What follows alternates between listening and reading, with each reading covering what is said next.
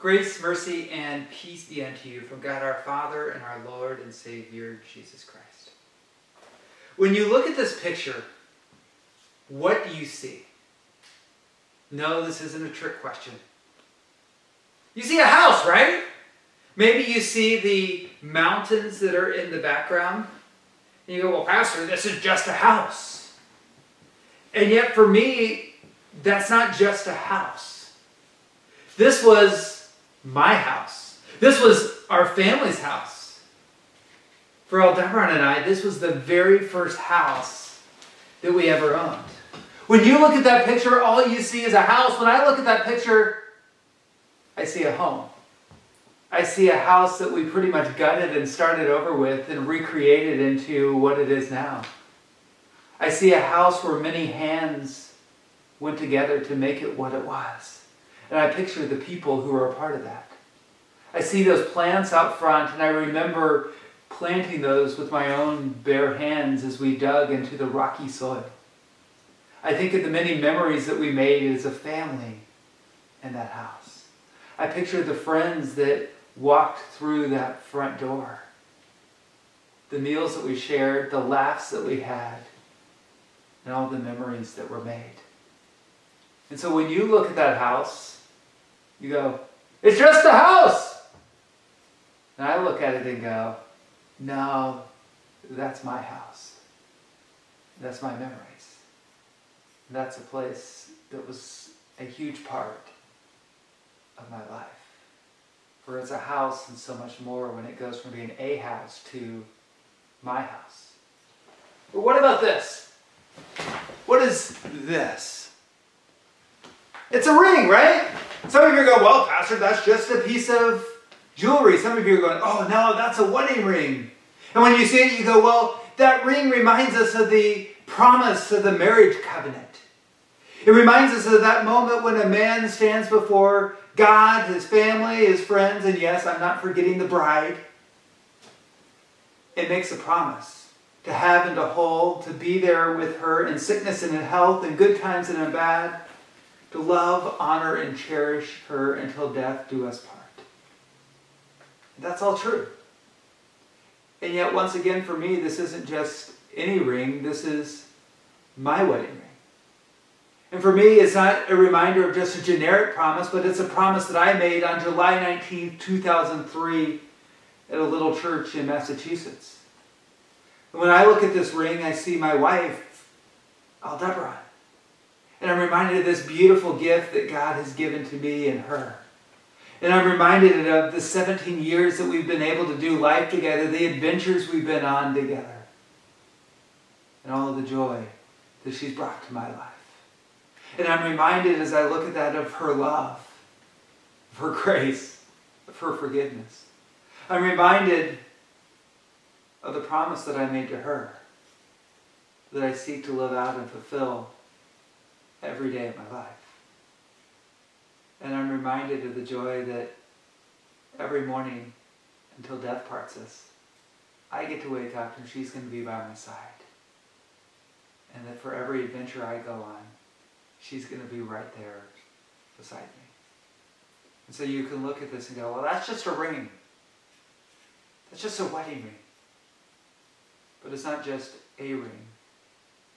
It's my ring, reminding me of my wife and my vows and my promise. And it's telling the world, he's taken. Or how about this? And no, this isn't my rock, but it's a rock. And what we're going to see in for, in 2 Samuel chapter 22 today as we launch into these words of David. For David, this isn't just any rock, but it reminds him of God. So I invite you, if you have your Bibles, turn with me to the book of 2 Samuel. And we're going to launch in in 2 Samuel chapter 22 verses, and take a look today at verses 1 through 4. For here's what's happening. We're coming to the end of this David story.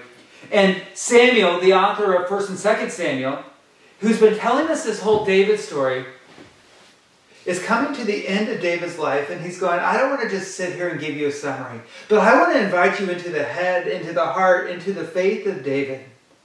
And he spends about a chapter and a half, 2 Samuel 22, and then the first part of 2 Samuel 23, which we're going to look at over the coming weeks. And he says, This is David as he's reflecting upon his life of faith, his life journey, as he's reflecting on who God is, what he believes about God, and what God has done in his life. And so here's how that time of reflection begins. Check it out. 2 Samuel 22, beginning with verse 1.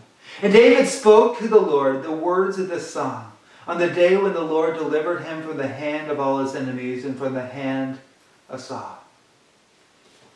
It says that David spoke these words when he had been delivered from his enemies. And if you think about it, friends, that's David's entire life. God has been delivering David from his enemies ever since he was a boy, keeping watch over his daddy's flock. When God delivered him out of the hands of lions and tigers and bears, oh my! God delivered the punk kid David from the mighty Goliath as he grew up a little bit and he was a young man, God delivered him from the hand of Saul and everything that lurked in the wilderness. As he got older, we see God delivering the older man, David, from his enemies. And even his own kids, like Amnon and Absalom at times. Absalom at times. And as we saw over the last two weeks, we even see God delivering David from the evil, the enemy that lurks within him. If you think about it, David's entire story is the story of someone saved and delivered by God over and over and over again. Every step of David's life was living in the salvation of God. Think about that. Every step of David's life, and this is what Samuel's trying to paint for us as he opens this up and as he begins to help us reflect upon the entire life of David and he brings us into David's view of God. He goes, Every step of David's life was living in the salvation and the deliverance of God. For without God's deliverance, without God's salvation, David wouldn't be there. And that shaped the very way that David thinks and processes about God. And so here's how David pours out, and this isn't something spoken to everybody, but this is something that David is speaking to God. And here's what he says The Lord is my rock and my fortress and my deliverer, my God, my rock, in whom I take refuge my shield and the horn of my salvation, my stronghold and my refuge, my Savior, you save me from violence. As I read those words, I don't know about you, but there's two words that jump off the page there. The first one is two letters long and happens ten times in two verses. What is it? My. What he's talking about here is something that's intensely personal. It's not something that someone else told him. It's not a truth that's out there. It's not this generic idea. It's not a piece of history. But what he's talking about is something that's personal. It's not something that someone else told him, but it's something that he's experienced in his life when he says, The Lord is my rock and my fortress and my deliverer, my God, my rock in whom I take refuge, my shield and the horn of my salvation, my stronghold and my refuge, my Savior, you save me from violence. David is saying, This is my personal truth. This is what I've learned about God. And the other word that jumps out to me as I read those words rock.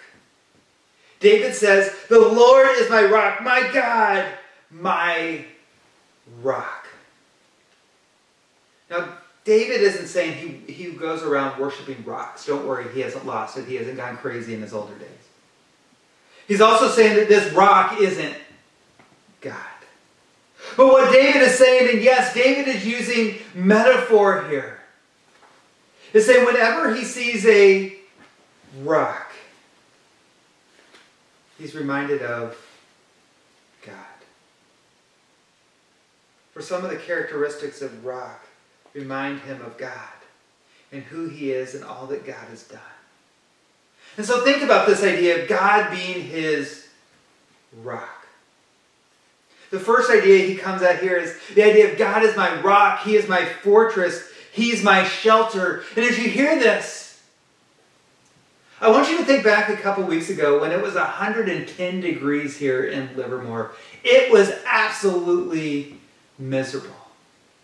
And if you were outside in the sun, as the beating sun is beating down on you and it's 110 degrees, you were sweating profusely, and what were you looking for? You were looking for any bit of shade that you could find. Because when you went into the shade, you had a respite from the heat. You got to cool down. You got to get your strength back. You got to be re energized. And for David, a guy who spent so much of his life on the run in the middle of the wilderness, God was his rock. He was the one under whom he could find shelter. He could find rest. He could be recharged and renewed from the craziness of everything that was going on around him. But David continues on. He goes, My God, my rock in whom I take refuge. For David, God was his source of protection. When everyone was trying to kill him, it was in the rocks that David hid. It was in the cave that David hid out from Saul. And as he talks about it, as Samuel was telling the story, and you can go back and read the story, how many times did David run to the rocks so that God might protect him from the very people who were trying to kill him? And so he looks at God and he says, God, you're my rock, you're my protection, you're my refuge from those who are trying to kill me. For David recognized at this moment that without God, without his rock, without God's protection, he was going to be dead a long time ago. For God was his rock and his shield.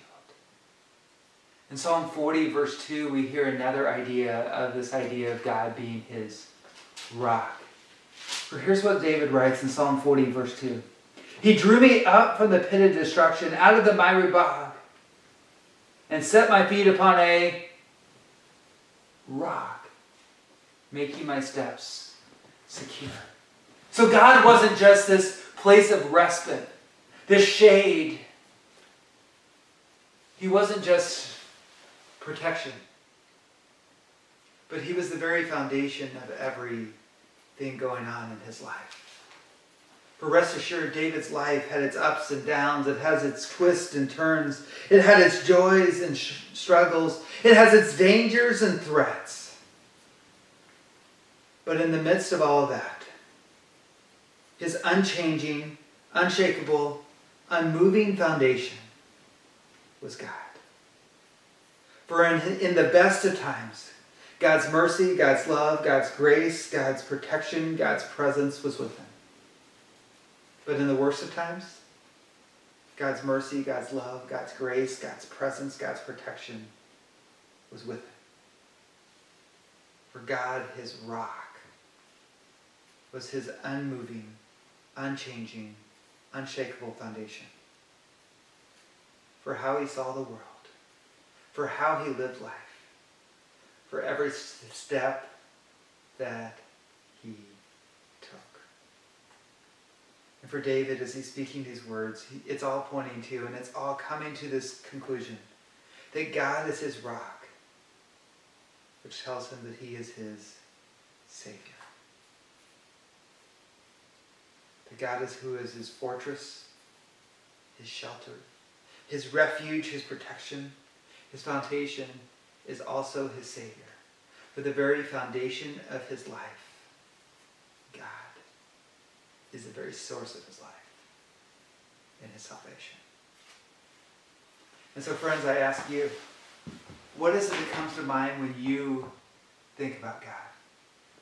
For David, it was a rock. Impenetrable, unmoving, unchanging, unmoved immovable. For me, as I think about God, the image I think about is this piece of wood. Some would look at it and go, well, that's just a piece of wood. And yeah, it came from a tree, and I could even tell you the story about which tree it came from. But for me, it's not just a tree. It's not just a piece of wood. It's a cross. For when I think about God, I think about this cross. For on that cross, we see that God is for us, not against us. For on this cross, we see the depth of God's love for us. That God so loved the world that he gave his only son. That God loves us, and when God looks at us, he looks at us as someone worth dying for. On this cross, I see that God fulfills his promises. That God does what he says he's going to do. When I see this cross, I'm reminded that God is faithful even when I'm faithless. When I see this cross, I'm reminded that God is worthy of my trust. And that God is able. When I see this cross, I'm reminded of how Jesus came down from heaven to take my place upon a tree, upon a cross, so that my sins could be paid for, so that the price could be paid. So that when I look at this piece of wood, I see, yes, a piece of wood. But I see a cross. I see Jesus' cross. I see a life-giving tree that gives life and hope and salvation and forgiveness and belonging in the future.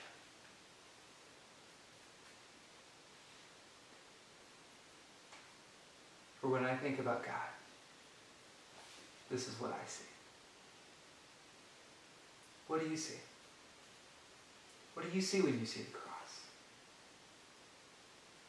I invite you to think about that as we hear then how David responds. The cross brings us back to our very salvation. For just like David's life was lived, with every step coming out of the salvation of God. Every step living in the salvation of God. We who have the cross are invited to live every step of our lives coming out of the salvation of our God. And what does that look like? Check out verse 4 as he tells us. As he's reflecting upon who God is and what God's done, here's what he does. Verse 4 I call upon the Lord who is worthy to be praised, and I am saved from my enemies. How do we respond when we think about who God is and we come to grips with who God is and that He's the foundation of our life and that He's our salvation? We call upon Him. We call upon Him in the good times and the bad times. When life is going well, when life is within our grasp, when we feel like everything's in control and everything is as it should be, we call upon God. When life is spinning out of control, when it's painful and it hurts, we call upon God. For we have a God who wants to be with us, a God who wants to hear us, a God that Scripture says is more ready to hear than we are even to speak. A God who doesn't just give us three wishes, but a God who wants a relationship with us. And every day wants us to call upon Him. And as we call upon Him, as we pray to Him, we're called to praise Him. To praise Him for who He is, to praise Him for all He's done. I'm reminded of that great scene from Revelation 5 that we read earlier is God's up in heaven and Jesus is there. And what happens? How do the people respond when they see that they're in the presence of Jesus? We hear these words as they sing with a loud voice Worthy is the Lamb who was slain to receive power and wealth and wisdom and might and honor and glory and blessing. And I heard every creature in heaven, on earth, and under the earth, and in the sea, and all that is in them saying, To him who sits on the throne and to the Lamb be blessing and honor and glory and might forever and ever. And the four living creatures said, Amen. And the elders fell down and worshipped. When we come to grips with who God is, that God is our rock, that God is our salvation, that He's our cross. May we be led into the very presence of God. That we might pray, that we might give our thoughts and our praise to Him. And so the question that I want to ask you to ponder today is who is God? What do you believe about Him? Not what's their truth, but what's your truth. What do you believe about God? What's the image that you have? Is it a rock? Is it a piece of wood, a piece of cross? And then how do you respond when you come to grips with the reality of who God is and who He is and what He's done for you? How are you going to respond? And may you be led to call upon Him and praise Him. What do you want to praise God for today? As we gather for worship in this moment, what do you want to praise God for? I don't want to go directly into the prayer today, but I want to take a moment to stop and ponder that. So I'm going to play a song. It's a song you've heard before. It's called the Doxology. I want to just invite you to sit back and listen to it. And as you listen to those words, praise God from whom all blessings flow. I want you to ponder and ask the question. And if you're with someone else, share it with them. What do you want to praise God for today? Let's listen together.